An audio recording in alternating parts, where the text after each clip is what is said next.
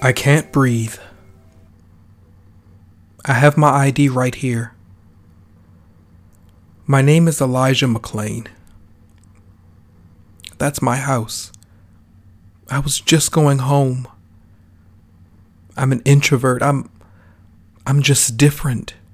That's all. I'm so sorry. I have no gun. I don't do that stuff. I don't do any fighting. Why are you attacking me? I don't even kill flies. I don't eat meat. But I don't judge people. I don't judge people who eat meat. Forgive me. All I was trying to do was become better. I will do it. I will do anything. Sacrifice my identity. I'll do it. You all are phenomenal. You are beautiful. I love you. Try to forgive me. I'm a mood Gemini. I'm sorry. I'm so sorry. Ow, that really hurt. You are all very strong. Teamwork makes the dream work. I'm sorry. I wasn't trying to do that. I, I just. I can't breathe correctly. Dear black boys, walking home with tea will get you killed. It doesn't matter if it's Arizona, Lipton, Pure Leaf, Gold Peak. People who aren't black will want to kill you crooked neighborhood watchmen, sick and twisted law enforcement. Tea seems to be a trigger for them, especially if you are a young black man walking home. I was raised by a police officer in a family filled with law enforcement and military. I used to be proud of my mom, and even now I know that she honestly did what she believed was protecting and serving. But I believe that who she worked for is and always has been corrupt. The police have never been protectors of black bodies. They have instead been the henchmen for the money hungry white men on high who created a torture system called prison that extended the life of slavery when many of us thought it had died. I can no longer defend anyone in my family continuing in this line of work. Not only because I feel as though it's giving an okay to the killing of black bodies, but also because I fear for their lives. I don't believe that a black person's life is safe because they stand on the other side of the thin blue line. Because if you so much as think about putting a pinky toe on the other side, they are likely to blow your head off. Elijah, like Trayvon, just wanted to go home. But for some reason, black bodies and tea don't mix. Elijah was me. Elijah was more than likely many of you who are listening to me speak right now. He will never get to see 25, never get to see 30, He'll never get to own his own spa, to hire others who can do the healing work that he himself did. The violin is my favorite instrument, and I too work in wellness. Elijah was me. He was me. We have to save our people, misfits, because they are hunting us. These sick, twisted, diabolical, and sadly mentally disturbed people are hunting us. We are animals to them. An army of Manchurian candidates are seeking to destroy the most innocent among us. And we can't let this happen. I pray you all understand just how important this war is. I pray you all understand that we don't have time for infighting because every time we turn on each other, it helps their aim in shooting us in the back. We have to save our people, misfits. Breonna needs justice now. Elijah needs justice now.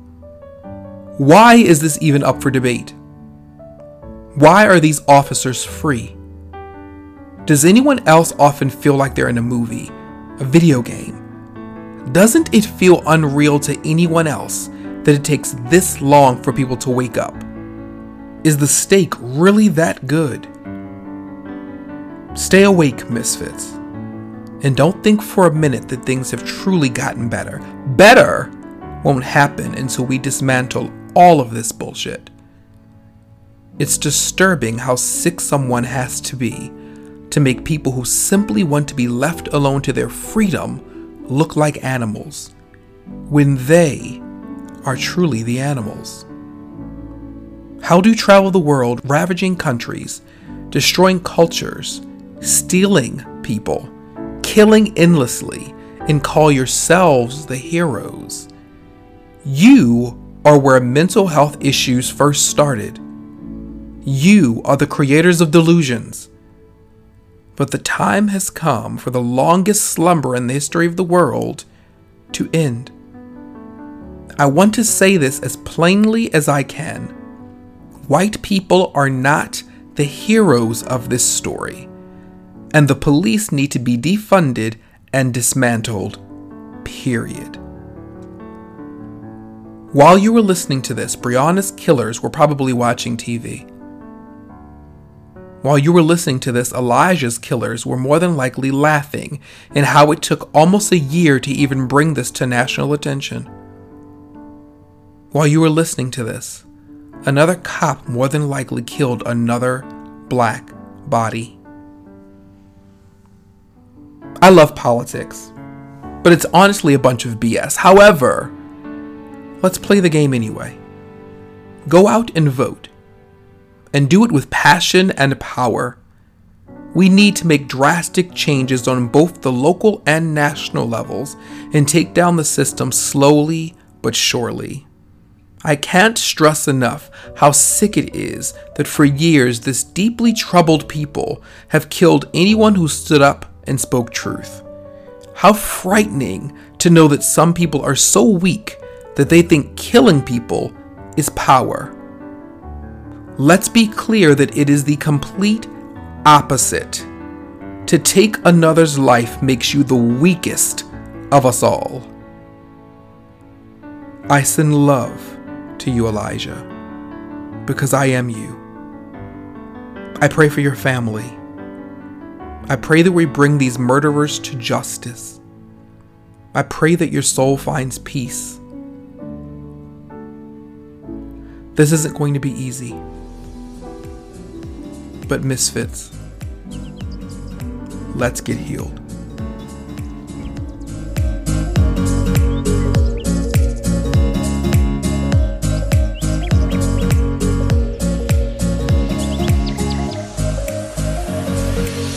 Welcome to The Healing Space, a black and queer mental health podcast geared toward proving there's more than one way to heal.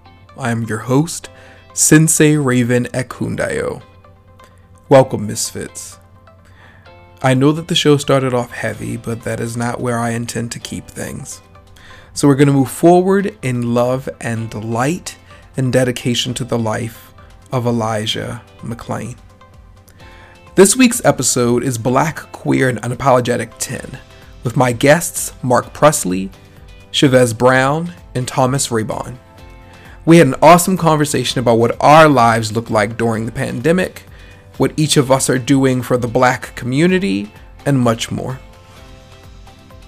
Now, even though I put this correction in the description for episode 95, I still wanted to verbally let you all know that I mistakenly spoke Iyanna Dior's name at the top of episode 95 as if she was deceased. However, she thankfully is not. I was aware of this, however, in the moment I just misspoke. Just wanted to make sure I corrected that. As someone who has definitely done a lot of journalistic work in the past, owning my own magazine and more, it's important to me to make sure that I clear up inaccuracies. Thank you to everyone who listened to and promoted episode 96. Black Trans Lives Matter. The feedback was some of the best we've received in the history of the Healing Space podcast and you all promoted the heck out of it. You really did. Like it was all over the place, and that really meant a lot. The promotion continues as new clips will be on the way this week as well. Amira Neal and Andy Queen Jean have both shared a desire to come back on THS, and I would love to provide them with the space once again, so stay tuned for that. I would also like to thank Nia Clark for doing an amadamifist job as host.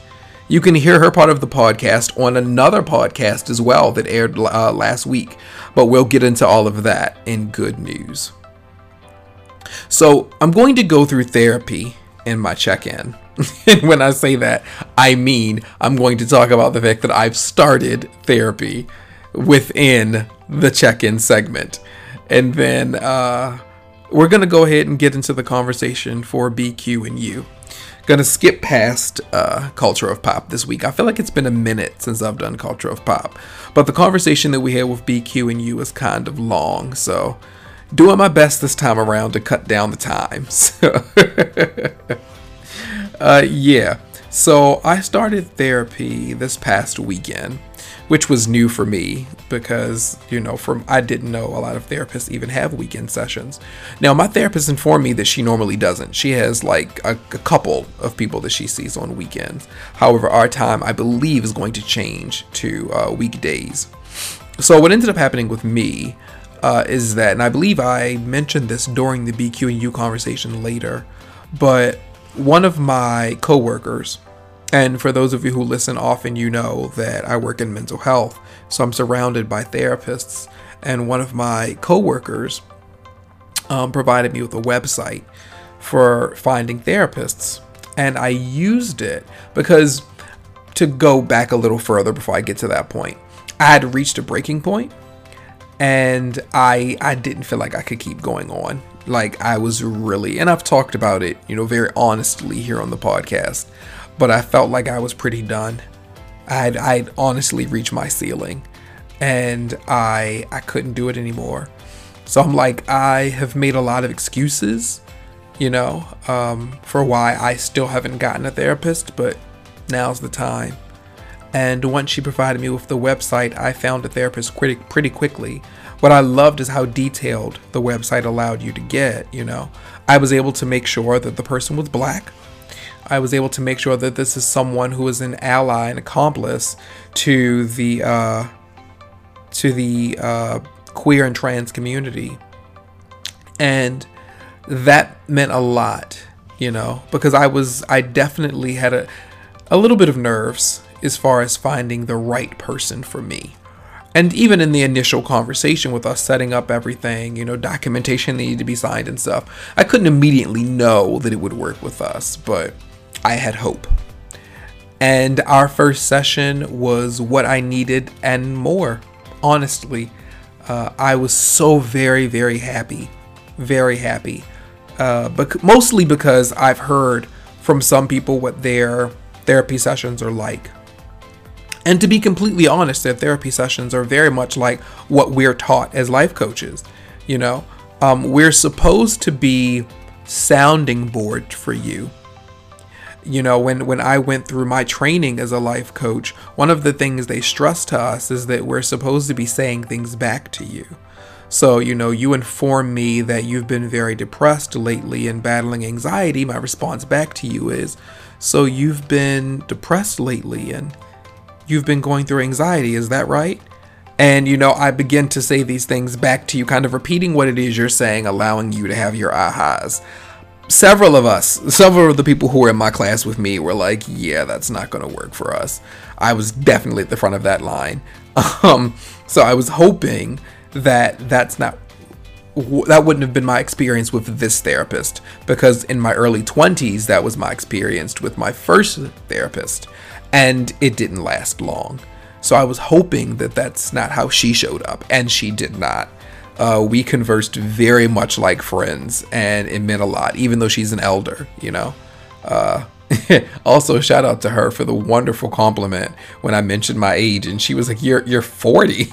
She was like, "No, you don't look it at all," and she repeated it several times. I was like, "Thank you so much, I appreciate that." But uh, it was great. It was a great session. Uh, we meet back again in two weeks, and it's much needed. It's much needed. It was online, and to be completely honest, I'd be okay if it was always online. I don't need to see her physically in person, you know? Um, because I'm a hugger and you probably shouldn't be hugging your therapists. and, and I'm like, I know from the way that we converse and just her energy, I would want to hug her. I'm good online, even though I'm sure at some point in time in 2021 that may change. It ain't changing no time soon, but we're gonna leave alone how crazy things are down here in Atlanta. My God. Um, but yes, therapy is definitely working for me so far after my first session. And uh, as always, as I've done since the beginning of THS, I've definitely implored all of you to seek therapy as well if you feel as though you're having uh, issues or if you just, you know, kind of want to clear out some things. It doesn't necessarily have to be that you're having bad experiences. You could be a very happy person, and I would still say seek therapy. I think that we all need it, you know? So we're going to get into uh, the BQ and U 10, Black, Queer, and Unapologetic 10. But first, I wanted to give you guys a little information on my three guests. First is Chavez L. Brown. Now, this brother has a special place in my heart because we pretty much grew up together. We grew up right next door to each other. And he also was one of the editors for my magazine Escape the Matrix back in the day. So we have a good amount of history. Chavez L. Brown was born in Jacksonville, North Carolina, and raised along with two siblings in Baltimore, Maryland. His mother nurtured Chavez's gift as a writer since he was a little boy and encouraged him to share his capabilities with the world. After rejection from publishing companies, he took matters into his own hands and self published his first novel, Nice Guys Don't Finish Last, which climbed to number 16 on Amazon's best sellers list.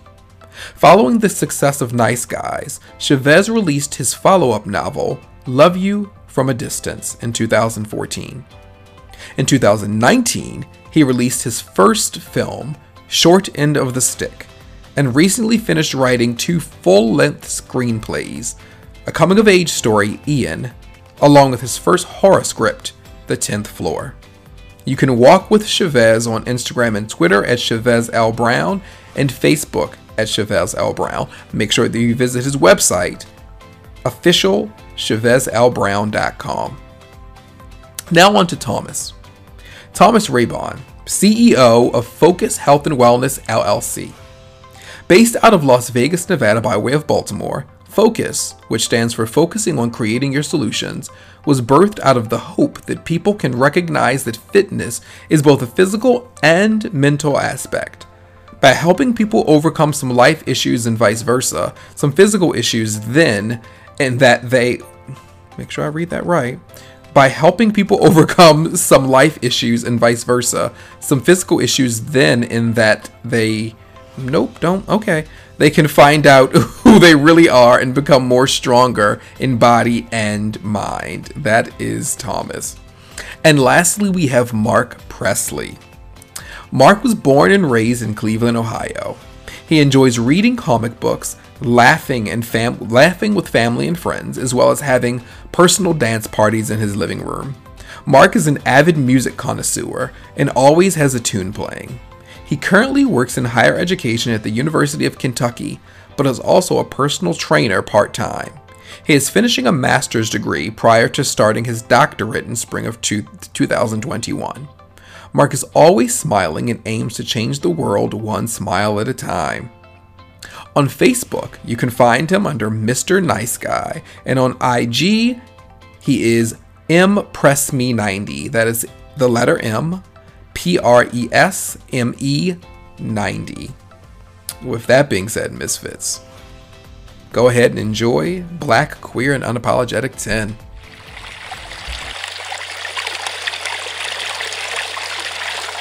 Thank you all so much for being here for Black, Queer, and Unapologetic. This is the 10th episode of Black, Queer, and Unapologetic in the series. And this is the last episode of BQ and U before our uh, 100 episode mark. So thank you all so much for being here. Nice. Thanks for having Thanks. Yeah. Absolutely. we are coming from all over the country. And that's one of the main reasons why I chose you guys. Um, other than, you know, all of us, I believe, have very unique um, viewpoints as far as what's going on in the world right now. I also wanted it to be something where all of us weren't living in the same city for the exact same experiences. You feel me? Mm, yeah. Um, so with this, there's a possibility that even though our ways of thinking may be similar, our experiences and what's taking place are different according to where we live. So I wanted to start off with uh, our first question, dealing with, of course, the Healing Space is a mental health podcast. So I wanted to start off with a mental health question. So I'll go around to each of you just asking uh, particularly how you feel about this. And then, you know, we can kind of go around if you all want to interact with each other and things of that nature. We can do that too. So, how have you taken care of your mental health during the pandemic? Uh, Marc, we'll start with you first.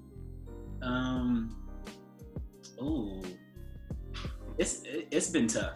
Mm-hmm. It's been it's been mad tough. Um, work for me hasn't really stopped. Yeah. Um, and nothing's really really changed. But um, you know, like my well, for you for y'all who don't know, my my self care is like running, working out, and stuff like that.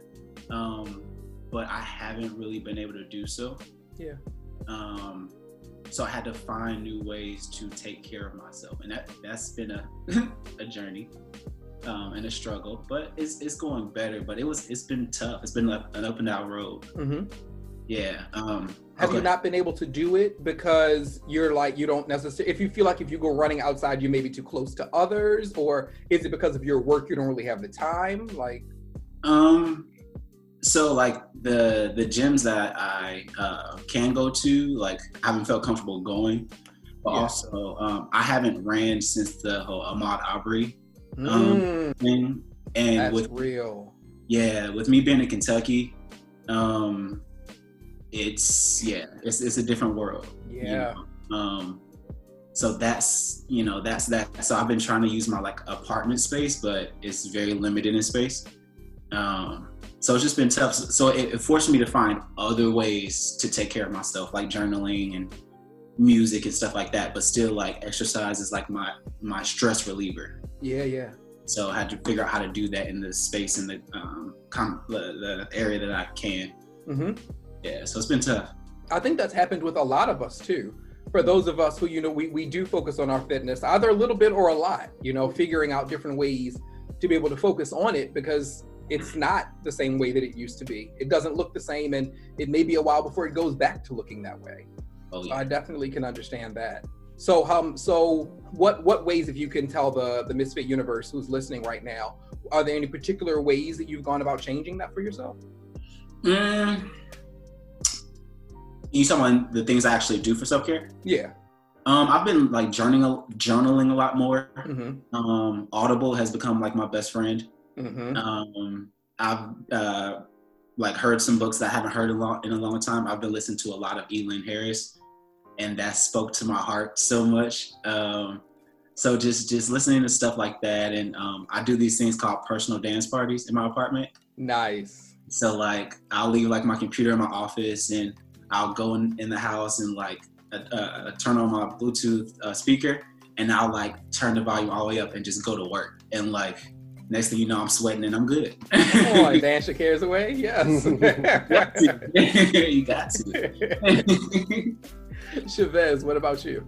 Um, to make sure that what was the? Can you repeat the question? Again? Yeah, yeah. Um, how have you taken care of your mental health during the pandemic? Okay, yeah. So to take care of my mental health during this pandemic, which I must admit that I'm a very I'm a home person. Yeah. So the so the actual quarantine didn't bother it didn't bother me as much. Same. Um, but yeah, it, it, it didn't it didn't bother me as much. Um, except for I, I, I will say like when my birthday came around, I really felt it. Yeah. Because I normally go on vacation on on my birthday. Mm-hmm. Um, so I I really felt it um then. But I will say that the racial discrimination um, I've, I, I, I don't know. I, I just feel like that has affected me more than anything that's yeah. that's going on in, in the world. Um, but what I what, what I do is I have to sometimes take a, a mental break from social media mm-hmm. for a mm-hmm. few days to to to to make sure that I can just decompress and just not not not saying that I'm avoiding what's going on right, in the world, but sometimes you just need that break. because just constantly seeing the same thing over and over, it can. I don't know. It it, it, it can be frustrating, it, overwhelming. Mm-hmm. Um, yeah, so I just sometimes had to break away from social media for a few days, and then I'll come back and, and I feel fine. Yeah. Um, and another thing that that that I feel is helpful. Um, I had to piggyback on what Marc said with the journaling. Like the journaling has, has really helped me. Mm-hmm. I use uh, I use an app called Ref- I think it's pronounced Reflect Reflectly. I'm not sure if you guys ever heard of it, people. Mm-hmm. But it is it, it's it, it's very interactive. I, I really um, enjoy that app. But that that has helped me with my with my mental um, as well as having open discussions with like my friends and my family about everything that's going on. I, I find that to be helpful as well. Nice. Okay. So to, to what you were saying as far as what's going on with um, a lot of the racial issues happening in our country, mm-hmm. uh, when you said that it's been kind of you know hitting you more than anything else, yes. has it been hitting you harder because of the pandemic, kind of because we have to sit still and witness it, or is it just overall? It's not really it, because I, I, feel like that is overall, and it just seems like it's, it's, it's been a constant thing. Yeah. Since we've been in this pandemic, I mean, I, I know that we've we've been going through it forever. Yeah. but it just seems very just prevalent mm-hmm. more today than than I've ever seen in my 33 years. Yeah. Thank you for that. And what about you, Thomas? Um, so obviously fitness is is big for me. Uh, so losing the gym was extremely tough. The first two weeks of, of quarantine were like, what am I gonna do?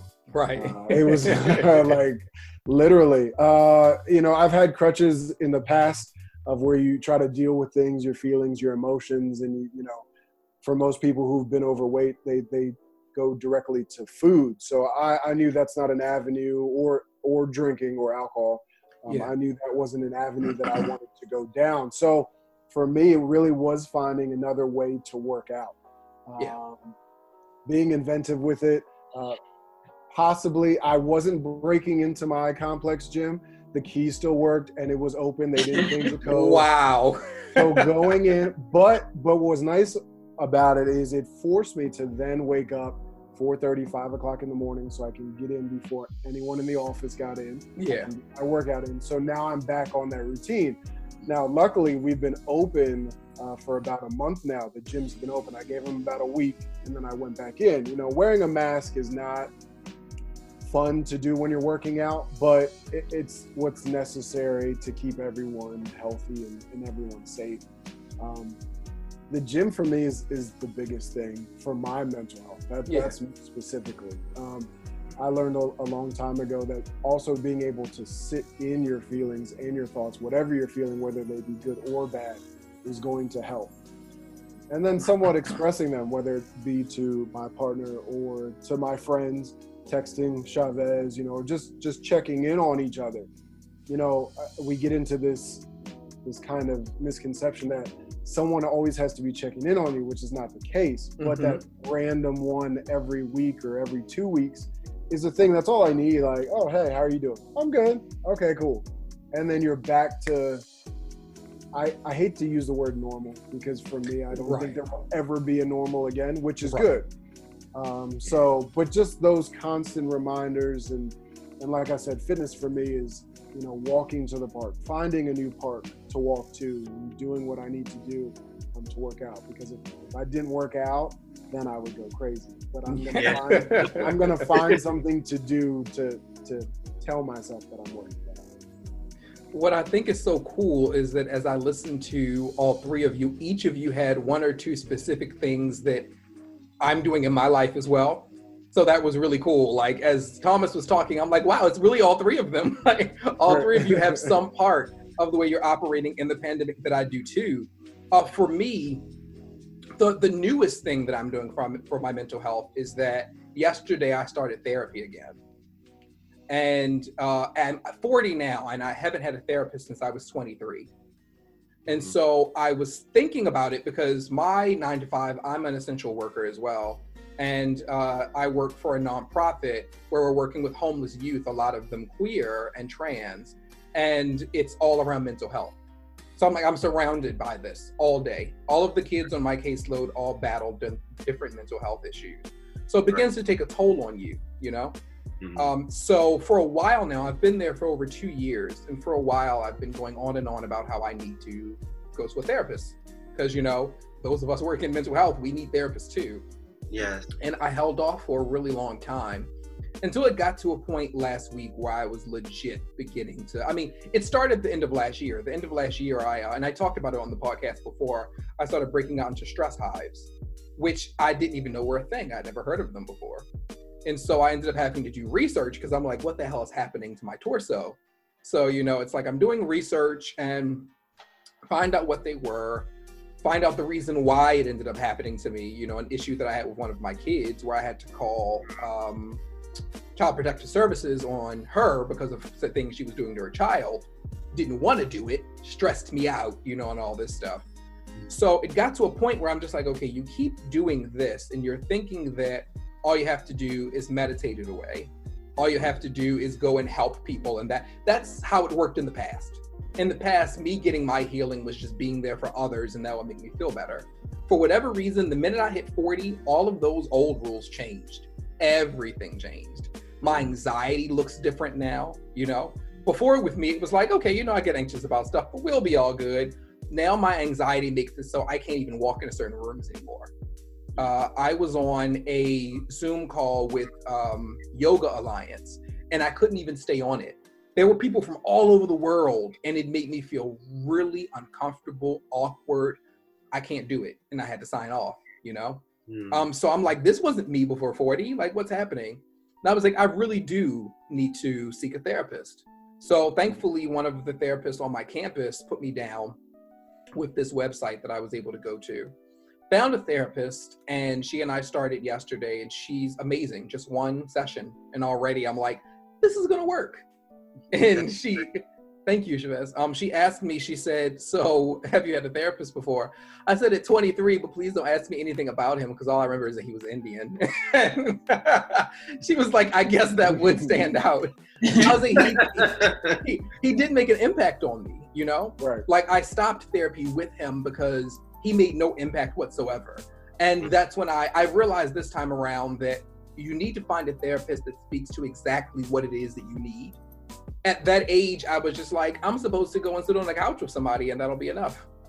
You know? So I went in there with him and he was one of those therapists. I'm not sure if any of you have had a therapist before, but he was one of those therapists that you talk the whole time and he eventually wants to lead you to what your issue is.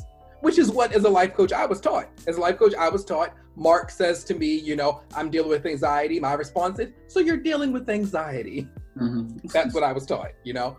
I don't need that kind of therapist and she's not. She's one of those ones that talks to me the way you guys would, you know. Right. And through our conversation, I have my aha moments, and I'm like, okay, so that's gonna work. So I would have to say that out of all of the different practices, you know, things that have changed with me, working out in the house, doing yoga in the house, and things of that nature, my therapist is probably the most important piece mind you, I'm like only 24 hours into her, but but I would definitely say that it only takes one session to make a difference. Honestly, yeah, yeah, and it did, it did, and um, I don't know, like it, it's a it's a black woman, and I I chose a black woman. You know, the website that I went to lets you get real detailed. So mm-hmm. I wanted a black woman. I wanted to be somebody who was in an ally and accomplice of the uh, black, queer, and trans community. They let you get like down to religion and everything. Um, so she she came into it already understanding me, and I needed that. I needed to feel seen for exactly who I am. I didn't need those awkward conversations of being like, "Well, this is me," and that's it's phenomenal. So yeah, yeah, that's big. I th- I think the biggest thing too that uh, Vez had said um, is the social media, stepping away, mm-hmm. especially when dealing with um, your mental health, because obviously we're all black here. Um, all of what we're seeing right now is very triggering. Yeah. Um, I know you had posted something earlier today, and it's very true for me too. Uh, the Elijah McClain story. Yeah. I I have to I have to fast and and scroll past it. Yeah. I can't because yeah. it and like you said, you you felt connection to it. I felt a connection to it because I used to teach students like him. Yes. And it's like it's it's very triggering to the brain to say that could have been one of my students. That could Absolutely. have been me. That could have been someone else. So definitely being able to put down the phone, the, close the computer. You know, I, I found joy again in washing dishes and yes, cooking yeah. dinner and cleaning around the house because I didn't want to be sitting down because if I was sitting down, then more than likely I was going to be on my phone. Yeah. Right. The what what happened with Elijah, and I know I can't stay on it long because whoo boy. Um but yeah, I all of them, you know, like Thomas, you said you saw my story. Like I put in my story, like all of the deaths have impacted me. Yeah. But it's something it's yeah. something about the fact that ooh when he was talking to them and he was saying to them, you know, I'm I'm just an introvert, like all of these th- he's the way he's speaking to you, and yet you still did what you did to him. You know good and well. That's what's really getting to me, you know? And I could see me as him in a heartbeat. And I'm saying, you know, because I've run over my mind over and over again, what would I say in a situation like that? And he said some things that I would say, and I'm like, and it still didn't matter. So that's what angers me is because it's like you say to yourself, well, I'll do these things if the situation ever arises. Oh shit, even that's not gonna matter, you know? And and that is what really got at me. Um, but also something you said earlier when I was saying that I could take something from all three of you, you were talking about sitting with yourself. And I think that's very important because it's something that a lot of us are afraid of. Yes. And when I do a lot of my um, life coach sessions, it's something I challenge my clients to do because yes. we fear actually digging deep. Yes. But I'm so glad that you said that, Thomas, because it's so necessary. And I feel like this pandemic was a blessing in that sense. Yes. For some. For some. Yeah. Like some people still don't want to know who they are. Absolutely. some people well, cannot sit with themselves. There's there's that, but then there's also people who don't understand. It took me 34 years. I just turned 36. Well, it took me 33 years, and Chavez, you can speak to this. Raven, you too, mm-hmm. about who I was even just four or five years ago as a person to where I am now. Mm-hmm. To be yeah. able to actually even do that. I I projected so much of what was going on inside me to other people. Yeah that it was so when we use the word and again another word i don't like to use but when we use the word toxic when in actuality we are the person that is the problem. Speak. And we, and we just can't come to terms with that. So every single time it's someone else's fault it's someone else's fault it's okay. But then when you step back sit in everything that you have done and everything that you're going through and you say oh shit. This was me. I shouldn't have let this go on for so long I should have contributed to this. Ooh. I should have just walked away. So once you and and I get it, you know, so that just you just can't come to terms with it unless you want to. Hmm. But then some people don't even know how to get there. Speak. Because Woo. again, again, we're all conditioned in one way to do something. Whether from birth, whether from our parents, or from the relationships yes. that we have around us, or from our friends, we don't understand our friends, the people we touch, the people that we come in contact with every single day contribute to everything that goes into us. So at the end of the day, what we are putting out is is exactly what we've taken in. Yeah. So we we have to definitely be able to just sit and focus on us. That's yes. Why I say focus. We'll get back to that. But, but we have to focus on ourselves. We really do. And that's not being selfish. It's not being individualistic it's for the betterment of the people around us that we're able to complete ourselves before we can help anyone else out. I like that you said that because I named 2020. So I name every year for those of you who don't know. I name every year. I started that in like 2010. And I named 2020 the year of healthy selfishness. And I was hmm. like, there is a such thing as healthy selfishness. And I feel like you just spoke to that, you know. It's like I'm my I'm not seeking to take anything away from anyone else. I'm not seeking to harm anyone else but I want to make sure that I'm showing up for me. And for me, I know as a healer, as someone who is out here doing the work towards others, I know that I was put on this earth to be a servant to humanity. I know that about me. So that means that I have to go above and beyond to make sure that I'm showing up for me. And I like that you said that because everyone's journey is different. All four of us, our journeys are different. Some of us will get to certain places before others. Others, you know, will be behind. And one of the things that I had to learn, I had to learn, I had to learn, and there are certain people in my life that all of y'all know that I had to learn. They they don't mean me any harm in some of the things that they've done to me. Mm-hmm. And I can't expect that because, especially because of my age, you know? So it's like it has less to do with the number and more to do with the experiences. I've experienced certain things that have gotten me to a certain point in time. But because of the trauma that I've gone through, certain people will or won't do things, and I'll assume that it's an attack on me. Mm. It's not an attack on them, uh, on me. It's just where they are in their journey. Right. And we have to show, as a lot of people have been using the word grace lately, we have to show them grace. And we have to, if we care, if we care and truly love these people, right. we have to be able to do two things. We have to be able to give them space to grow. How and ever, we have to also be able to know when to step away. Yep. And that's very important too, because we all exist in chapters. And while we are giving somebody the space to be able to grow, we have to also be able to say, okay, that's long enough. like, I am now beginning to damage myself, so I'm gonna have to, you know, out right now. And who's to say in the future we may not have another chapter? You know. Yeah, right. You quiet over there, Mark? You have anything to to, to put in? Listen, everything y'all saying is just like it's just it's just hitting. Listen. Um, Thomas almost made me stand up. I almost knocked over this whole computer because I was I, I, have been super thankful about this quarantine time is because it it was one of these times that it was a blessing in disguise. It forced me and so many of my friends to sit down and sit in our thoughts. And when before this we were constantly going to work or worrying about family, worrying about so many other things, this stopped everything. And to sit and really stew in those thoughts and some thoughts you haven't had for 10, 15, 20 years and you have to face you know those things and those things that you were thinking and those situations again after 10 15 20 years it's scary yeah you know it is so scary. So to sit in those thoughts it's it's it's crazy. So it, it forced me to to handle things and to deal with things that i haven't handled but it's forcing friends to do the same and they can't do it. Mm-hmm. you know or they i mean they're not at their their step in their journey to do so. Right. You know um and that's that's okay.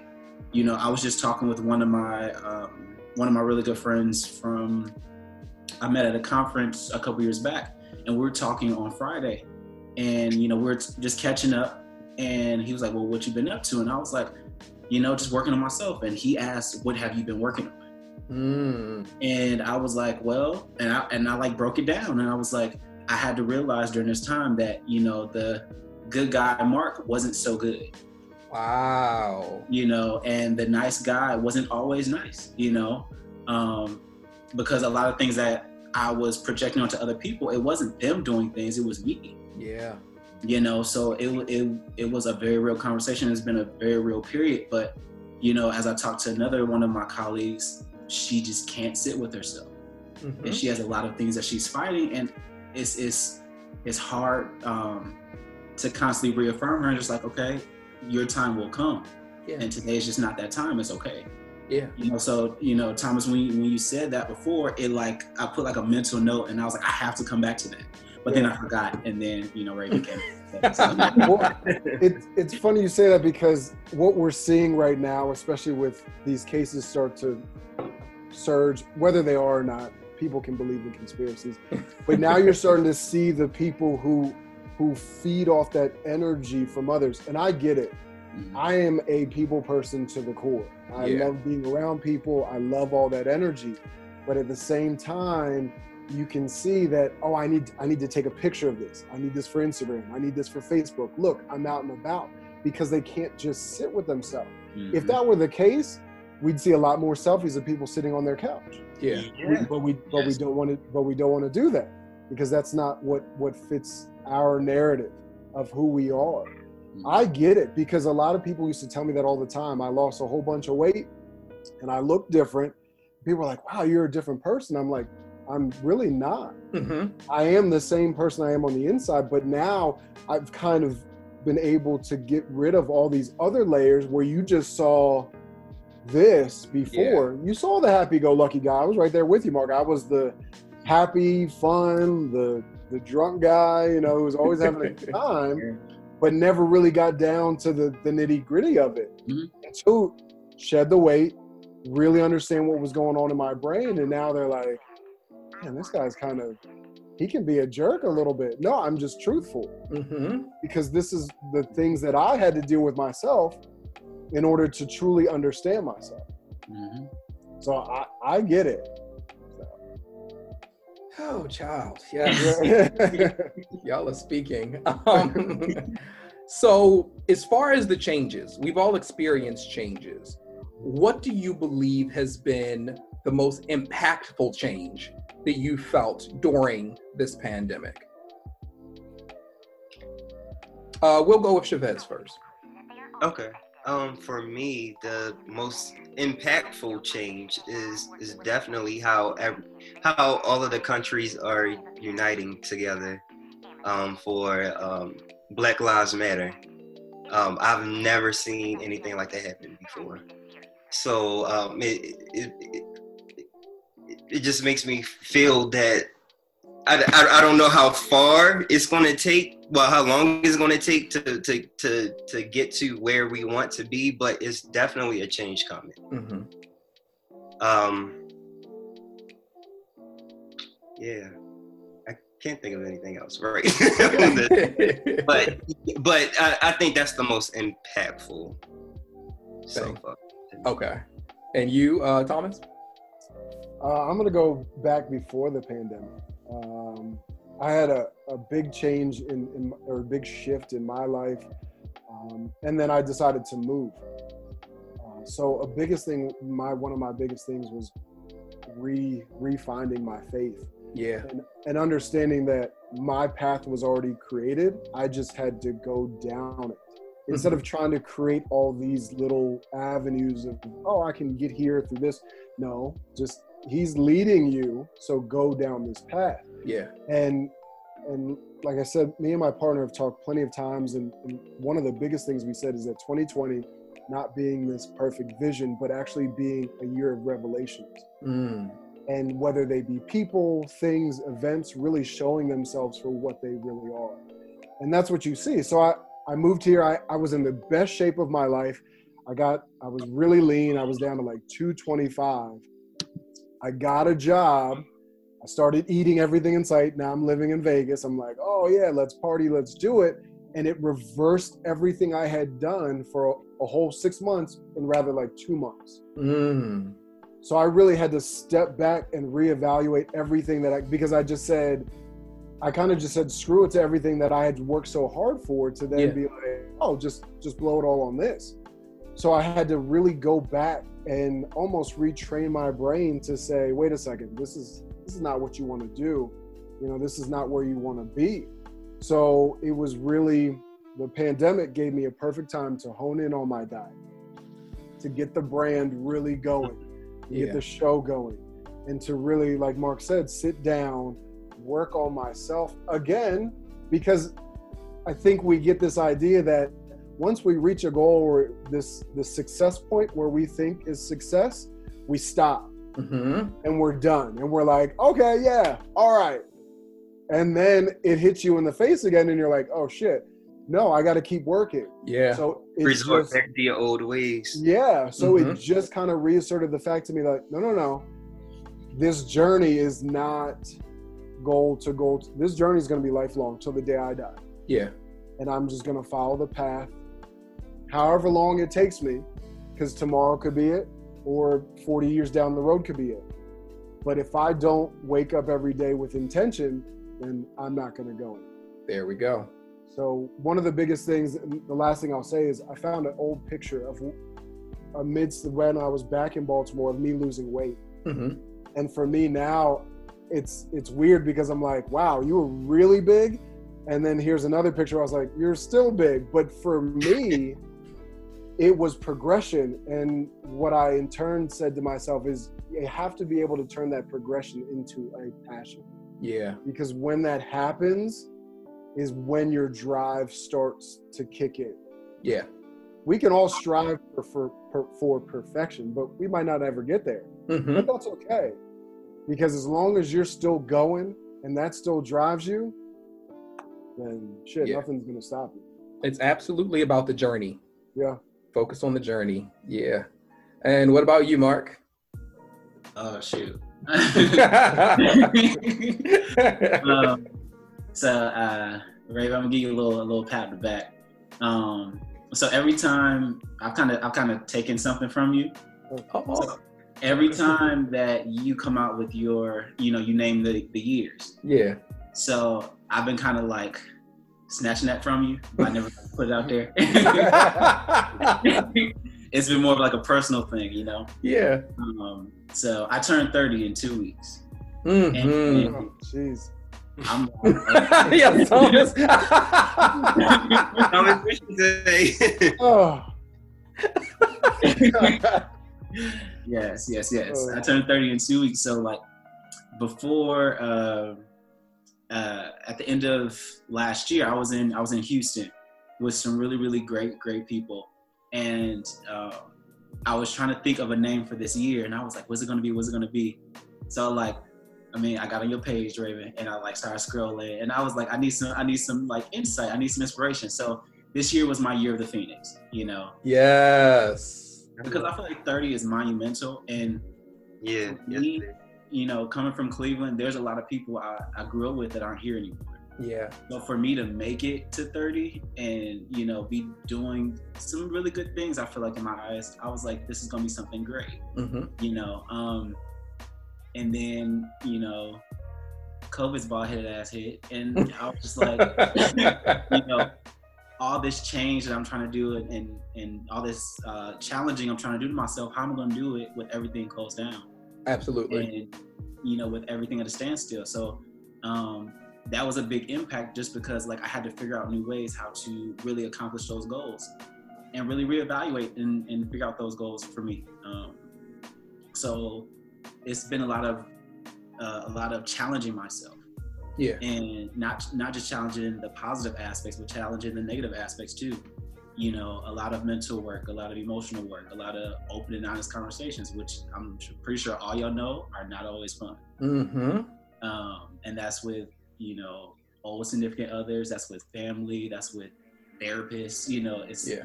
It's, mm-hmm. it's been a whole mess.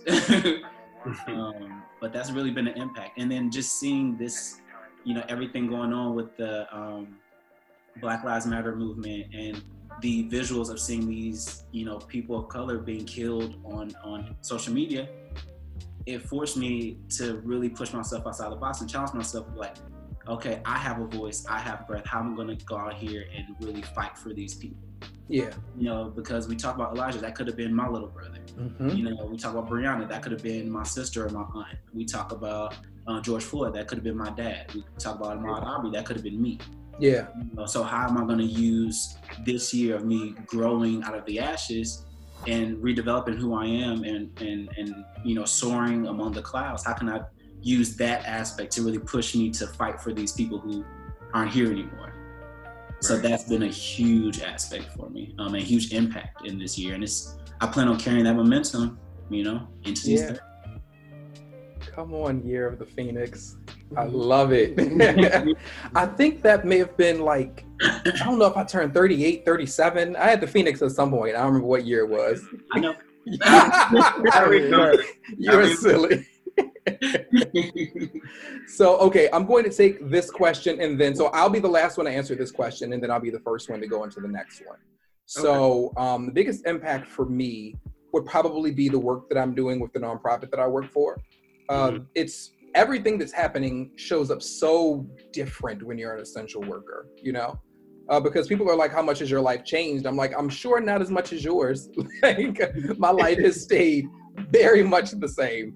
Uh, I guess the biggest changes would be, you know, like I work from home on certain days now. That's new, you know, um, and I I don't look forward to if that ever changes. I'm like, if we can, when we come out of this, can I continue to work from home? Right. Uh, that, and then that's the same question I asked my manager. listen, it's real. I'm like, can I stay? Can this be forever? Forever. Listen, I have no reason to come back into no office. Listen, And, and, I think a lot of people are realizing that now, Chavez. A lot of companies are realizing that, like, oh, you can actually do this from home. Yes, we can. Right. Yes, yes we can. yes. Um, but for for me, and this is what we've attempted to explain to you know our president, vice president, all of them. It's like for our mental health as life coaches and therapists, we don't need to be there five days a week. That takes a toll on us, you know, especially because as a nonprofit, we have money that we have to be able to, you know, bring in to stay open. So right. a lot of that comes from our billing for our clients. So we need to be able to bill for our clients as well as see our clients. And that's not always an easy thing to do when you're there five days a week. So being able to work from home, we have an opportunity to work on our notes and still interact with them on our time where if we're there on campus, they can come knocking on our office door at any time, you know? Um, so that has been a, a big impact in a positive way is that I get to kind of step back. But also for me, especially for you guys who know about storytellers, we always would do, you know, um, pay it forward. And so what we've been doing right now with my organization is that two times a week we go out into the community and we take food to families in need. And so that's um, twice a week we do that, and we've been doing that for three months now. And that has made a huge impact on me in my life because it reminds me of what I did up in Baltimore. And I love doing that. I love giving back. Um, my coworkers are like, okay, we done. We tired of getting in cars and driving all over Georgia. They're like, we good. I'm like, can I please keep doing this? Like, it's the best feeling. It's the best feeling, especially to see those looks and families who, right now, for whatever reason, they may not have jobs they can't get out, you know, we don't know where we're going to get our next meal from. And especially for like families, families. So for it's like, you know, mothers and fathers who are going through that to be able to have people who care enough to be able to help them out. And for them to not feel like they, you know, they're like, we don't need it. We don't want our kids seeing us getting, you know, and they're like, by all means, please, we really appreciate it. It's an awesome feeling. Uh, so then to transition from that into something that Chavez has mentioned more than once. I know Mark that you've talked about. I believe you may have mentioned it as well, uh, Thomas. But as far as Black Lives Matter, my next question for you guys, and I'll be I'll go first, is how have you been doing your part as far as Black Lives Matter, Black Trans Lives Matter, all Black Lives Matter? You know, what is it that you've been doing for your part? And the reason why I say what have you been doing? And I've talked about I talk about this on my other podcast, Keep Firing, um, which I actually posted. Uh, I think I posted this clip earlier today, which is I believe that we all play different parts. And I'm sure each of you have seen at some point somebody shaming somebody for not doing quote unquote enough when it comes to Black Lives Matter. and so I've been telling people that you can't shame people for not being on the front lines because being on the front lines isn't everybody's job you know? So for me, the way that I've been showing up is twofold. I've been showing up with my podcasts.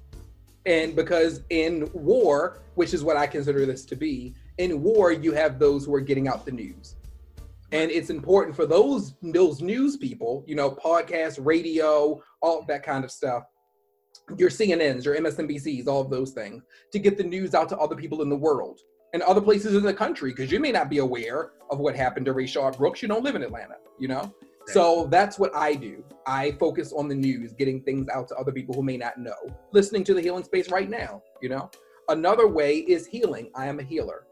So I continue my work as a life coach on my campus, helping out these black trans and queer kids who need to be able to see somebody who's actually showing up for them and not leaving them out there in the cold you know, who's coming there with a loving heart who wants to be able to listen to them and learn along with them because I'm learning on this journey too, you know. So that's how I show up. And that's what I've said, you know, I'm like, I've been marching since I was 15 years old. I don't feel bad at all for not being uh, out there marching this time around, you know. Yeah. I've done the work. I've been out there. So, you know, there's a whole nother generation. This 40 year old can find other ways to be able to get back that are just as impactful, you know. so that's me. What about you, Chavez? Yeah, so um, I haven't felt comfortable doing the marches because obviously because of the, the pandemic. Yeah. Um, but I have um, I have donated money. Mm-hmm. I have signed petitions. I have shared petitions. I have I, I continuously post all day. Yeah. Um, with you know about the, the, the movement and what's going on today.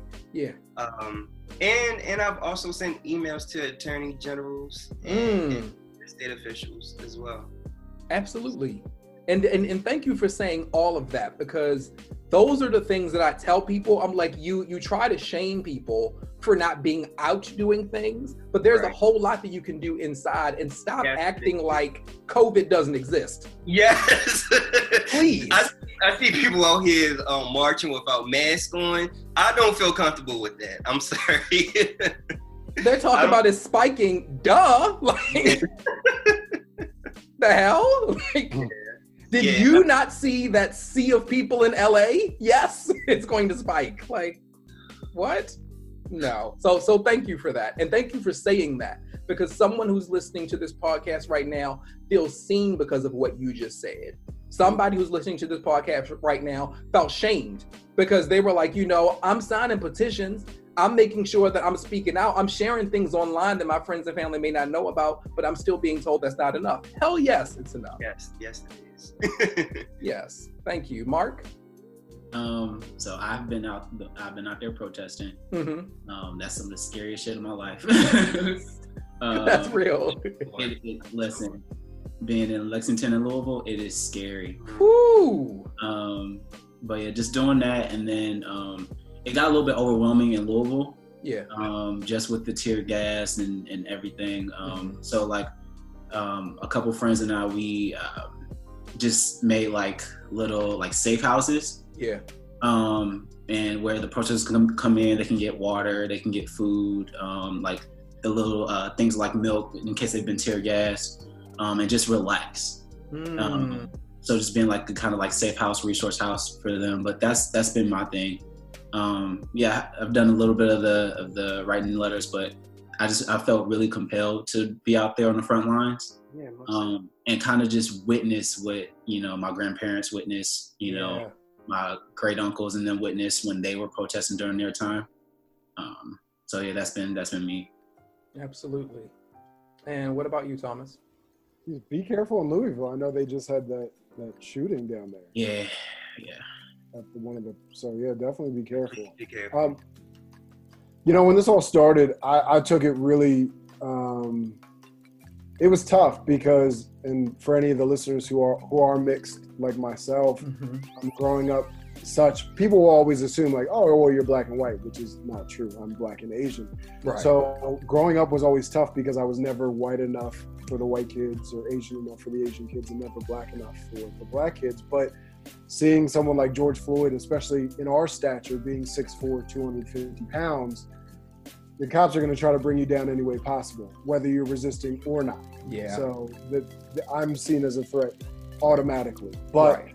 um, as far as I think Vez had said this earlier, just seeing the entire country come around this has been very like it makes you very proud and it it pushes me and almost energizes me so what we've been doing out here in Nevada, um, I have some hookups with some councilmen and state senators that I will be meeting uh, probably later in July. Um, we're starting a group out here called NV United, um, yeah. which is going to tackle all type of racial issues uh, uh, out here in Nevada. Believe it or not, Nevada only has about 13,000 black people in Las Vegas. People think there's a lot of us out here. There's really not. Mm-hmm. While it might be a very progressive state, it's a whole bunch of white people. Right. um, you know, there's a lot of there's a lot of tourists, but they're only here for a couple days and then they and leave. then they're gone. Right. Yeah, you know, the black population is not out here much. So, but um, that's one of the things I've been in talks with uh, a friend in LA. We are trying to build up a, a black Wall Street again, a black nice, a black block. Um, just to start anywhere that we can start to put the money back into our own community uh, you know, switching over from my Wells Fargo bank account, which I still have. I just yeah. keep a little bit of money in there. Right. To OneUnited. Um, yeah. You know, just just the little things that we can do. And like Vez says, you don't have to be on the front lines. I went out there at the very beginning, um, but Nevada is an open carry state. I'm not trying to be out there. Listen. Anyone can carry a gun. You know, I don't I don't care if you're black, if you're white. It, when the gun starts shooting, and I don't have one, I'm I'm not here yeah. for it. So um, but yeah, just and just trying to get the like you say, get the news out there. It's yeah. it's very difficult because uh, you know the first couple weeks you want to educate but now we're we are very tired to this point and exhausted of educating and i'll be specific to white people that yeah. I'm i'm done. You have to google yourself. You have to do the education yourself Hello? because because we've been doing it for so many years. And when people say that there is no so honestly speaking i didn't know what an hbcu was until i was at least 30 mm, wow. 30 the reason I went to Maryland was because I wanted to play football. Yeah. I, I wasn't given any not that I wasn't given any of their choice. I could have went to Dartmouth, I could have went to Western Maryland, but I heard nothing of a Morgan State or of a Hampton or anything like that where I could have played football and could have learned more about my culture, but that's just right. not how I grew up. So it's it's those little things. Um, luckily, I've been unemployed. I stepped away from my job in December, which was bad on my part um, but getting back into education myself out here. So I will be working at a high school in the fall.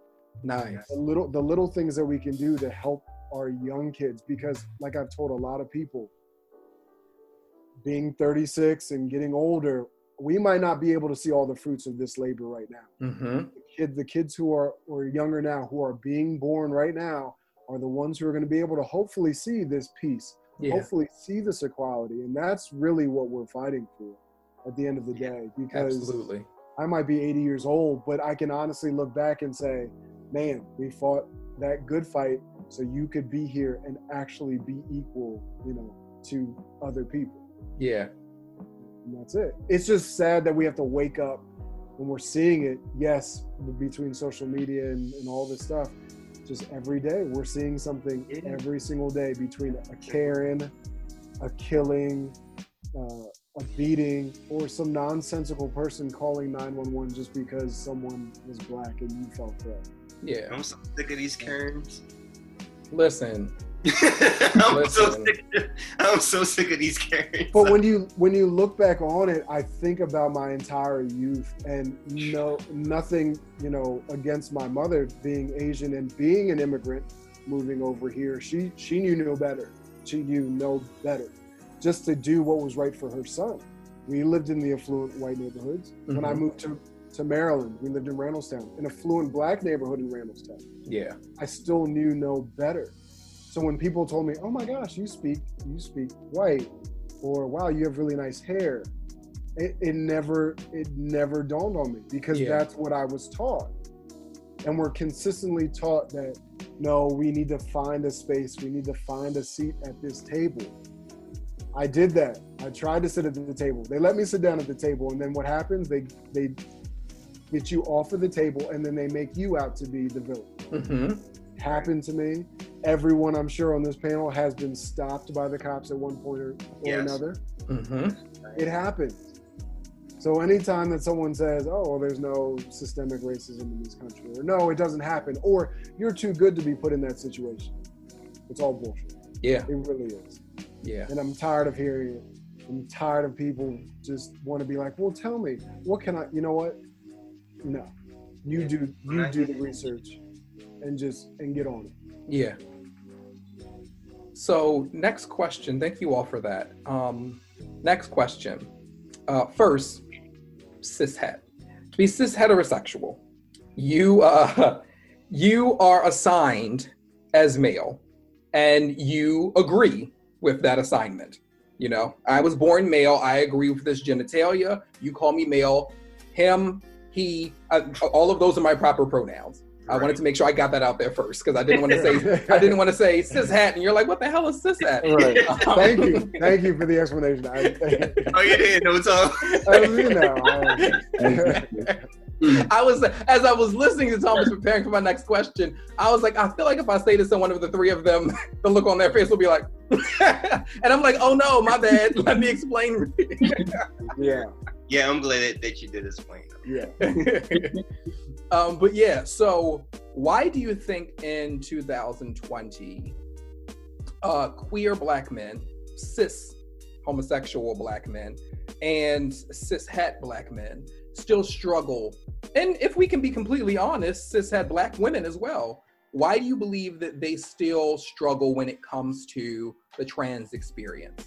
Why do you think that it's still so difficult for them to understand. I feel like I saw your hand already go up, Marc. So, so how do you feel about it, Marc? Um, granted, number one, thank you for the exp- explanation as well. Um, Absolutely. I was going to be like, oh, let me check on my phone. As- right. You're real slow on the look down. yeah. um, but I, I just, part of me wants to say ignorance. Um, and I want to say that in two different ways a, a, a rude way like some of these motherfuckers are just ignorant, mm-hmm. but also some just don't know. Yeah. Yeah. And for for me personally, I don't know much about the trans experience mm-hmm. um, until it wasn't until I came to Kentucky that I learned about the trans experience, which is interesting. Yeah. And I was like, oh, you know. Um, but it, it just it just wasn't something previously I had ever interacted with. You yeah. know, um, coming to Kentucky and working at the institution um, in the in the mountains of Kentucky, that was the first time I interacted with a trans student, and not just one, multiple. Um, and just learning about just them and their journey, it really opened my eyes, and and and it opened my eyes to some of the biases and the ignorant shit that I would say. Yeah. You know, um, but I feel like, okay, correct me if I say this wrong. Cis het. Cis het, yeah. Okay. Cis, okay, cisgendered cool. heterosexual, yeah.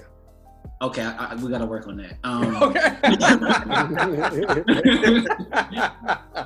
um, but I feel like with with queer men, especially you know queer black men, um, we often feel, and this is just me mm-hmm. from speaking from my experience, um, I've often felt at the bottom of the totem pole when it comes to being a black man in general. Mm-hmm. Right. Um, you know, growing up, I felt like I was uh, I was perceived as weaker or not as masculine as the straight black men I was around. Yeah. Uh, whether it's in in my family or in my school, and in in terms of that. But then in the queer community, like I feel like um, so many people hold uh, there's a totem pole in a sense with that too. Mm-hmm. You know, and I feel like they see people who are of the trans experience as lesser than they are. Oh, absolutely. Absolutely. Um, and I think that's the that's when I when it comes to the ignorant motherfuckers type of statement. Mm-hmm. Yeah. Um, just because it's just like we're we're all trying to fight to to be who we are. Mm-hmm. So why can't you accept this one demographic who are just trying to be themselves when we have been fighting for the same way? And when I say that with me just being, being a black a black queer man. Yeah. You know, um, so I think I think it's ignorance in in in a couple of different aspects. Um, some people will grow out of that. Some people will uh, experience more and, and and open are open to learn more. Some aren't. Some will hold those ideologies and those mentalities for the rest of their life. Yeah. Um, so I think it's a, it's a number of different reasons, but I do think it's it's a bit of ignorance. To that um, statement that you made as far as the totem pole, that's real. Mm-hmm. And with the totem, the reason why trans people are at the bottom, one, play, uh, ignorance plays a huge part in it, but so does patriarchy, you know? Mm-hmm. And it's on both sides for trans women and trans men. Mm-hmm. So with trans men, you're already looking at it because for someone who is unwilling to accept a person as a trans man, you're a woman. So already you're weaker than me. Already you should be beneath me. So that's one. So now you're a trans man, that of which I don't understand to begin with. And more than likely, I think you're gay, you know? So now you're underneath me because you're a trans man, but also you you're a woman as far as I'm concerned, and you're trying to be a gay man. So now I really don't like you. Now I have yeah. two reasons to be against you, you know? So it's mm-hmm. like that's why I'm putting trans men underneath me. Mm-hmm. You're it's even worse if you're a trans woman. Because if you're a trans woman, now you are a man and you're disrespecting everything we stand for as men because you're trying to be a woman. Mm-hmm. So now we're going to get into the history of the femininity we believe you try to push onto us as black men anyway, you know? You're trying to attack us and take away our masculinity. And we already had that problem with queer men. Yeah. But now you're coming in here and you're making it even worse because you're actually trying to be a woman, not yeah. understanding that you already were, you know? You were born a woman. You were just assigned something. Somebody told you who you were. They didn't wait for you to be able to say as you grew older, I am a woman. No, they told you, which is the whole reason with, you know, gender reveal parties and everything. That's a whole nother conversation. But yeah, so they're already deciding for you, this is where you are in the totem. How dare you even believe that you get to be anyone of, of significance because you want to be a woman.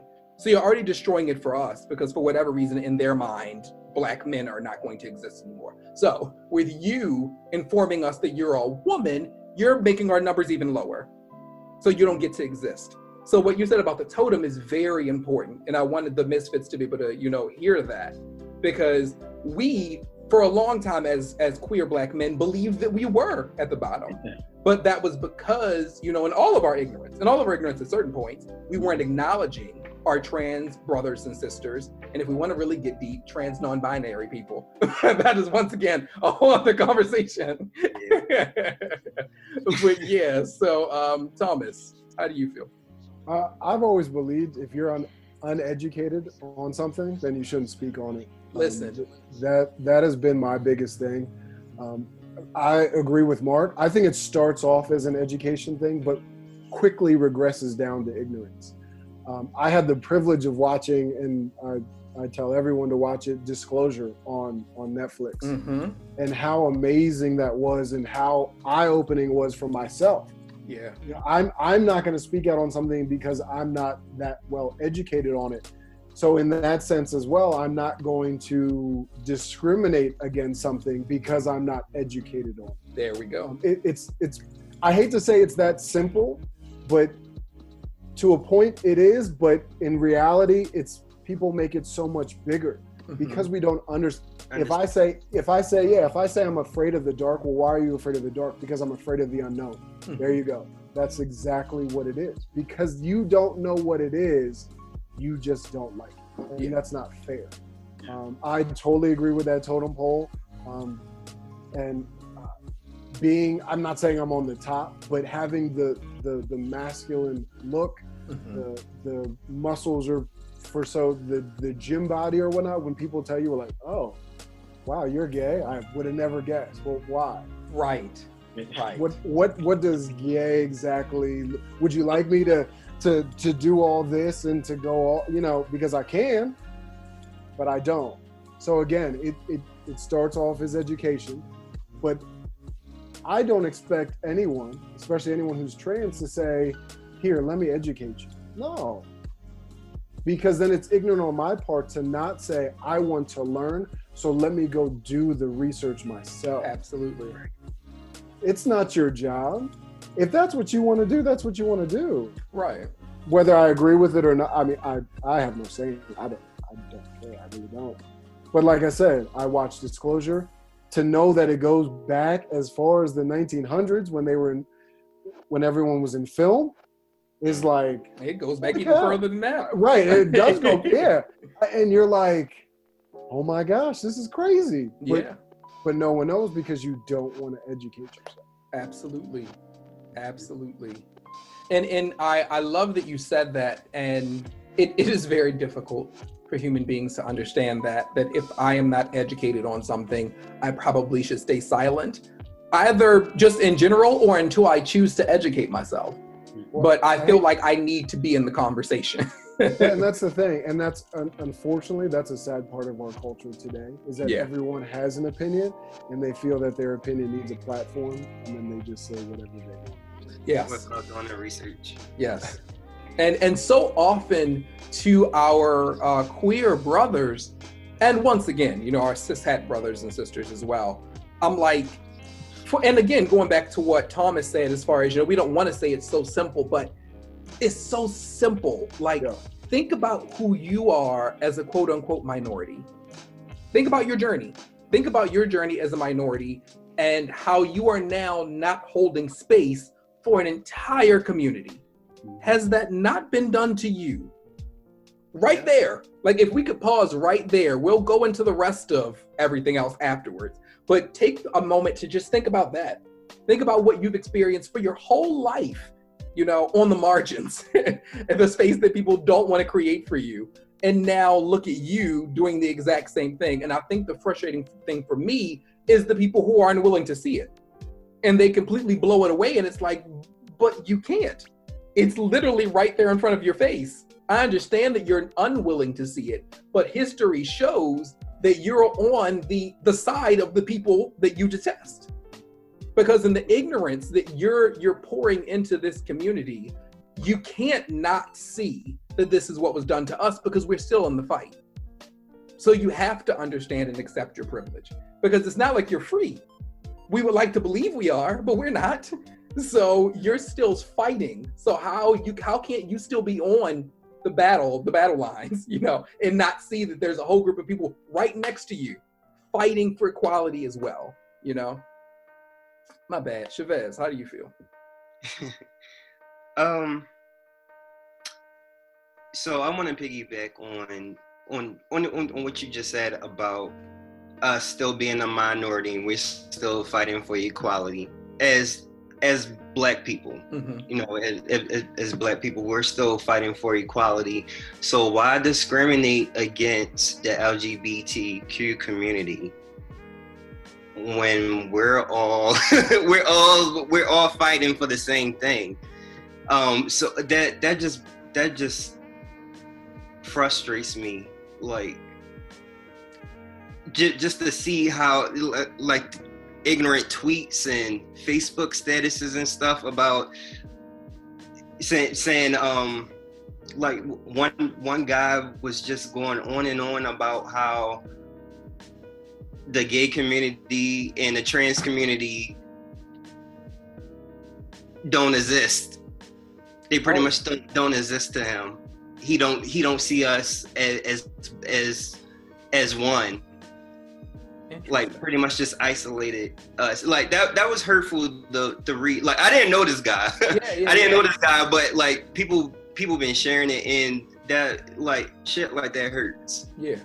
When when a when we already know how it feels for a white person to discriminate against us and you're doing the same thing. Yeah.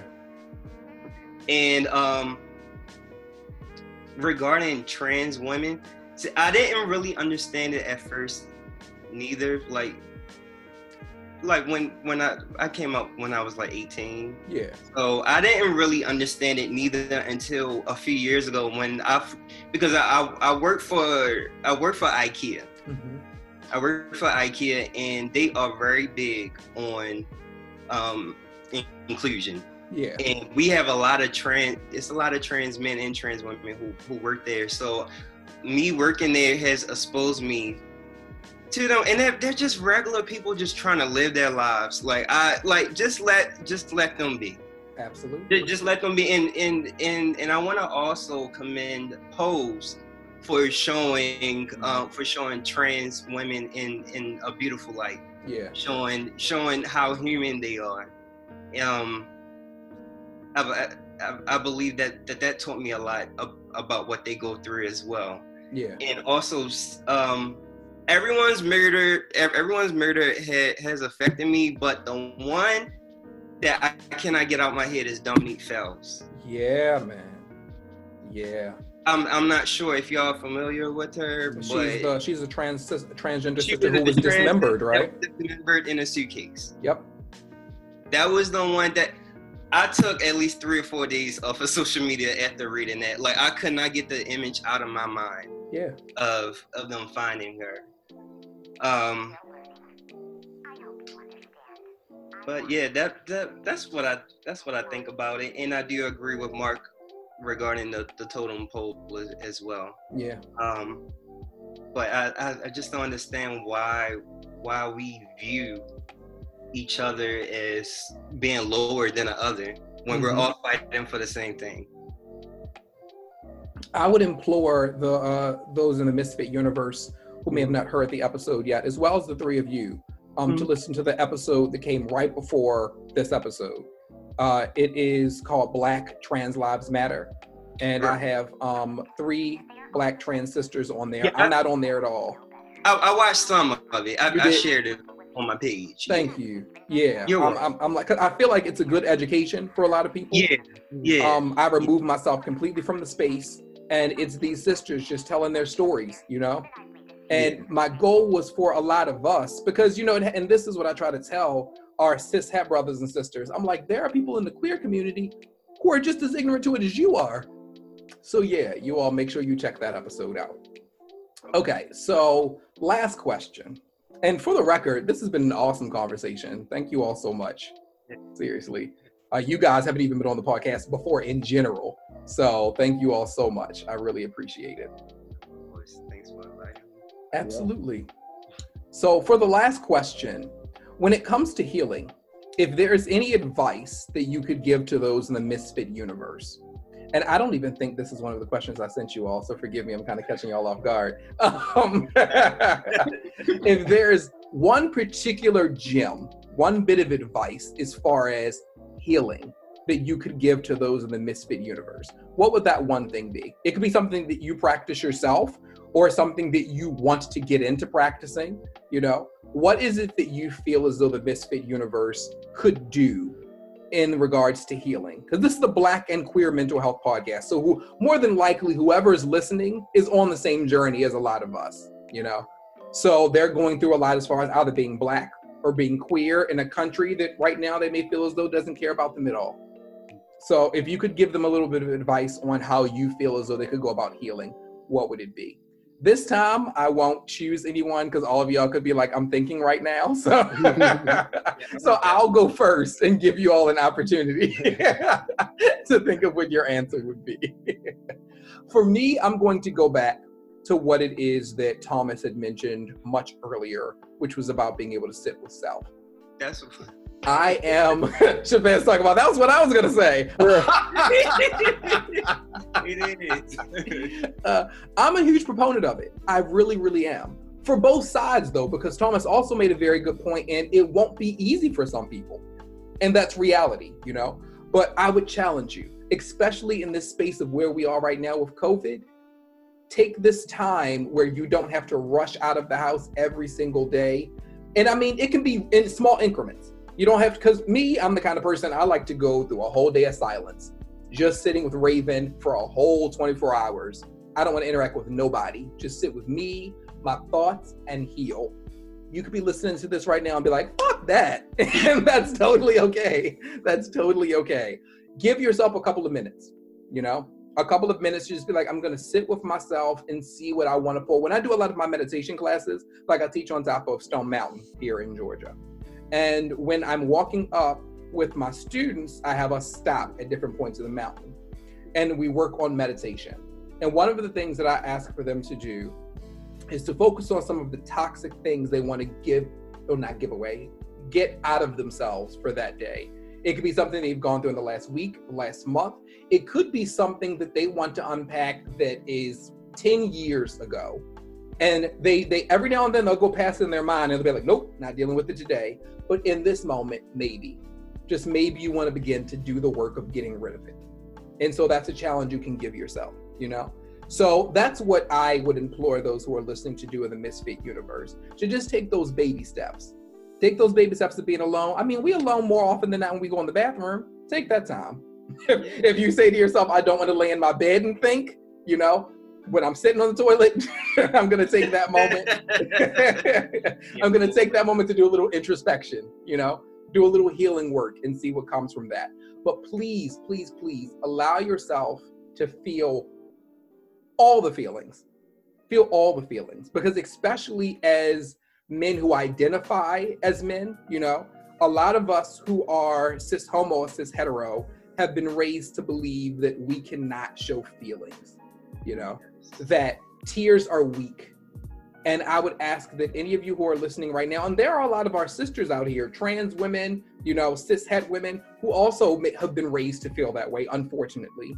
But I implore all of you to get past that BS. Tears are healing as shit.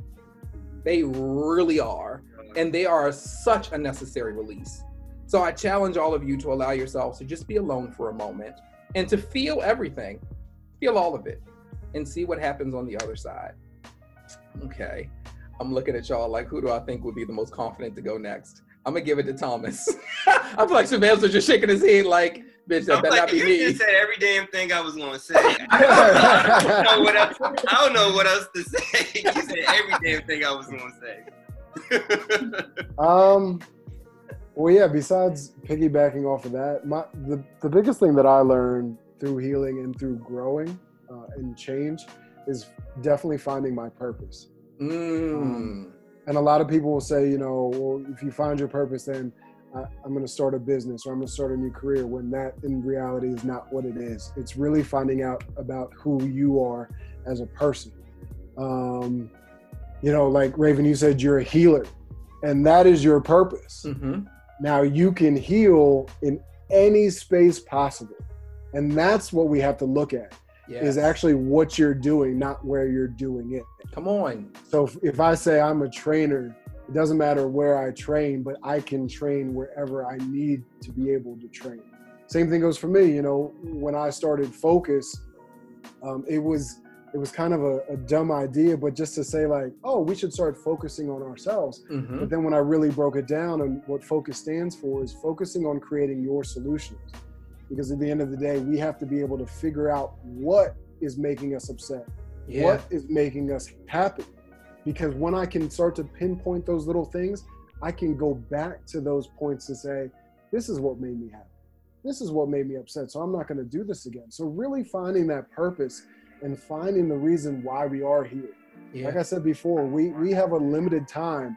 90 years doesn't seem like a limited time, but Marc, you wait. When you hit 30, 32, 33, it starts speeding up real quick. So, um, but but when you get that feeling, you say, "I'm going to do as much as I possibly can in this limited time," and that's going to be doing whatever I feel is a passion of mine. And if that's speaking to people, training people, writing amazing books, uh, directing great screenplays, things like that, that is where you find your purpose and you try you find your true value in yourself.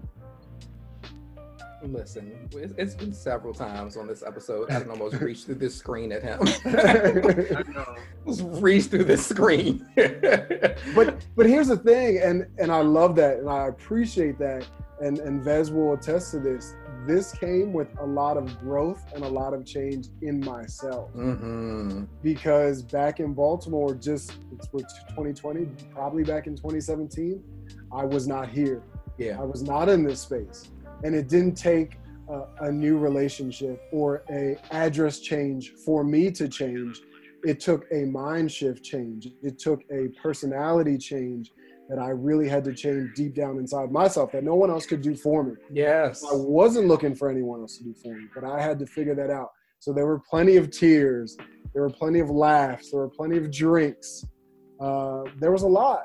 But yeah. at the end of the day this is what comes out of that and it's it's a beautiful thing. It's great. It's amazing. I'm gonna tell you the same thing that people have been telling me for years, and for whatever reason, my black ace hasn't done it. Chavez knows because Chavez has done several. You need to write a book. Like you need to get on that, like ASAP. I would absolutely, absolutely get it. Um, speak a word. Speak a word. Um, Mr. Mr. Author Chavez, what about you? um I would just to piggyback on both of you guys. I, I, I would just tell everyone to it, that, that it's okay to sit with yourself. Mm-hmm. It's okay to sit with your thoughts. It's okay to sit with your ideas. It's okay to acknowledge when you fucked up. It's mm-hmm. okay to acknowledge the good things that you have done. Um, it's it's okay to admit when you were when you did something wrong it's it's okay to sit with yourself because if if if you do not face those things, you're going to stay stuck in that same place forever. forever. So um, yeah, so I I would say to to um, sit with yourself and, and and tackle tackle everything everything that you're going through, everything that you've experienced, and um, yeah just change your way of thinking change excuse me change the way you perceive yourself to change the way you you perceive others yeah yeah, that's that's what I would say. Mm-hmm. Change the way you perceive others. That's that's that's not a throwaway line at all. Mm-hmm. Like change the way you perceive others. That's a lot behind that. Cause baby, baby, woo. Marc, what about you? oh shit. Um, um, honestly, I mean, it's just kind of piggybacking on what y'all said, but remember, you know, whoever is listening, remember to love yourself throughout your journey. Mm-hmm. Um, and understand what that love looks like. You know, love um, yourself by taking care of yourself. Love yourself and realize that loving yourself means pulling away from that person. Um, love yourself sometimes uh, make sometimes means being vulnerable. Yeah. Um, challenging your way of thinking. It means you know reevaluating what you do. So you know it's so easy to um, it's so easy to get down on yourself for decisions you've made or wrongdoings you've done or whatever or mistakes you've made. It's so easy to do so, but it's harder to love yourself and recognize that that's okay. Yeah. And recognize that yeah. next time when you when you face that similar situation or similar similar experience, that you're going to do better. Mm-hmm. Um, so just remember to, I mean, just love, love yourself um, through that journey of growth. Yes. Okay, so I know I thanked you all before I got to that last question, but I want to thank you again because I've really enjoyed this. I really enjoyed this. Yeah, this was good. Yes. Come on now. we feel like I got some new people I need to be inviting on to that. Because these are, uh, you know, this is our 10th Black, Queer, and Unapologetic, and the conversations are always amazing. But, mm-hmm. you know, like I said, I've had a lot of the same people over and over again, who, of course, will be back. But right. one of the things that I've been thinking of with um, the pandemic and what's been going on is, especially with Zoom, which they not paying me, so I ain't gonna say their name but so many times. starting to use them provided me with uh, a better way of being able to converse with people in different cities and different states. Mm-hmm. Because what I was using before made it very difficult to hear people. Sounded horrible when I tried mm-hmm. to talk to people in other cities. So this works great, and it's opened up the the door for how many people I can invite onto the podcast now. And I was like, I really want to talk to people who live in other places. And when I was thinking about people, I'm like, but I want it to be people who are on Black, Queer, and Unapologetic who I know are genuinely doing the work. No matter where they are in the work, they're actually doing the work, you know? So I was very thankful that all of you said yes, because I really feel like the Misfits could learn from all of you.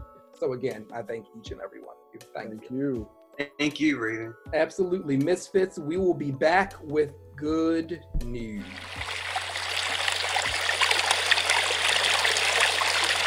And now it is time for good news. Thank you once again to Thomas, Chavez, and Marc for a great conversation. Uh, I love when we have our BQ and U's. I love when we have different people come on. I love just listening to people converse uh, and everyone's different viewpoints. There was something different about this one. I'm not sure what it is. I don't know if it's because we were all over the country. I don't know if it's because it was all of their first times. I don't know. Something felt. I enjoyed it. I enjoyed it because of how heavy things have been. You know? Um, funny enough, I feel like this one didn't have as much laughter as many of the BQ and U's, but yet it felt very relaxed. It really did. It felt very chill. So I enjoy that. I just enjoy, you know, being the one consistent person on all of the BQ and U's. I look back at all of the different ones that we've had because uh, there's been more than 10 it's you know it's just that these are the ones that are counted as the 10 if you feel where i'm coming from. Uh, but all of them have been so different and i've just enjoyed them. I guess this is me reflecting as we're you know what two three episodes away from the 100th episode. Uh, yeah I really enjoyed that. So, good news. The latest episode of Keep Firing premiered last week, and it is entitled We Are One. It's episode 11. And I wanted to give a shout out to both Daryl and Quentin. They're my uh, co hosts on the show. And uh, Daryl came to me because he's the host host of the show. He came to me and told me that he wanted to do an episode about the trans experience. I had let him know that I was actually already doing that, and I had some sisters that planned to be on the show. So I initially said, you know, maybe I could talk to another one of my trans friends and see if they'd be willing to be on there and he could interview them. However, he said, why not just, you know, use some of the audio from your episode? And I was like, that would be great. You know, more exposure for the episode, more exposure for the sisters. So he went with Nia Clark, who I mentioned earlier, and that's why I said we talk about it later on. She was the host for the episode, and she kind of bookended the episode as well, you know, starting it off and then ending it as I do with each episode. So he used about, I believe he said like 20 minutes of her initial intro of the show. And then he, Quentin, and I had a great conversation about what it looks like showing up for different communities.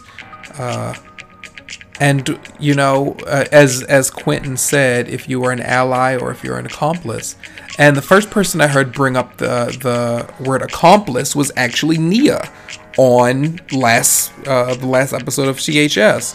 So when Quentin said it, I was like, I'd never really thought about it that way before. So both of them kind of opened my eyes to things. But uh, I definitely think that you guys should check out Keep Firing. Uh, Keep Firing is on all major podcast platforms. I listen to it on Spotify, but you can listen to it wherever you feel comfortable. Then there is the Conscious Mess podcast that is hosted by a uh, Instagram friend of mine by the name of Tobias. Awesome individual, awesome individual. Uh, I'll read his words so that I can make sure that I'm giving you uh, his description of what the podcast is about. He says, Join me as I demystify trying to live consciously as a millennial in a beautifully ratchet world. Now, Conscious just uh, premiered. I'm recording this Tuesday morning. It premiered this past Friday, so it's fairly new. I believe the first episode is only maybe 15, 18 minutes, something like that, I believe. So it's a quick listen. Go ahead and subscribe so that you can be walking along with him uh, for the episodes to come. Once again, as I told him online, congratulations, Tobias, and welcome to the podcast family. And last would be Wrestling While Black, the third podcast that I host along with R3. Uh, we celebrated one year on Juneteenth, which I don't know how neither of us realized that the podcast premiered on Juneteenth last year. I don't know how we didn't realize that. But yeah, so, and you know me, always transparent. Uh, I was sharing with him one of the main reasons why I didn't promote it is because the conversation is phenomenal. It's the first time since we created the podcast that we don't really talk about wrestling on it. It's all about black lives. Uh, and the one time we did do anything as far as wrestling was an audio clip that we used of The Rock. But it's my favorite episode. But the audio. Excuse me. Again, doing this. Ooh, at Tuesday morning. I think that's the first time I've, I've ever yawned on the podcast. And I'm actually not going to take it out. I was going to edit it out. But no, that was a real moment. So I'm going to keep that. and for the record, when I say Tuesday morning, I don't mean like sun out Tuesday morning. I mean at 2:52 a.m. People really don't understand what the process is like to edit a podcast. It's no joke. Um so I couldn't even get to recording this part until this time of the morning. But any of the who, uh, yes. So please make sure that you um, check out the Juneteenth episode of Wrestling While Black. Uh, I know the audio could be far better, but if you can get past that, the conversation is actually really, really good. And uh, Wrestling While Black is on SoundCloud and Spotify. Yes. So that will bring this episode to an end. Wow, we are really close to the 100th episode of THS and I wanted to do, make this big to do. You know, uh, we were going to have it. Uh, I was going to do it, you know, a live event in person with lots of people and all that stuff. COVID is thinking differently. So it means that I'm going to need to use my imagination to come up with another way to be able to celebrate the 100th episode. Uh, but we're on our way. We're very, very close to it. Thank you all so much. Uh, while you were listening to this podcast, Breonna's Killers, Elijah's Killers are still free.